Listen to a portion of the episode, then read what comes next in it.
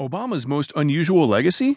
Being a Good Dad by Joshua Kendall from the Washington Post Lifestyle section.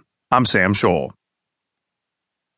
Shortly before the 2004 Illinois Democratic primary for the U.S. Senate, which he was to win by a landslide, Barack Obama was riding high. After about a year of nonstop campaigning, the Illinois state senator had raised far more money than any of his rivals, and his path both to the nomination and to the floor of the U.S. Senate seemed assured.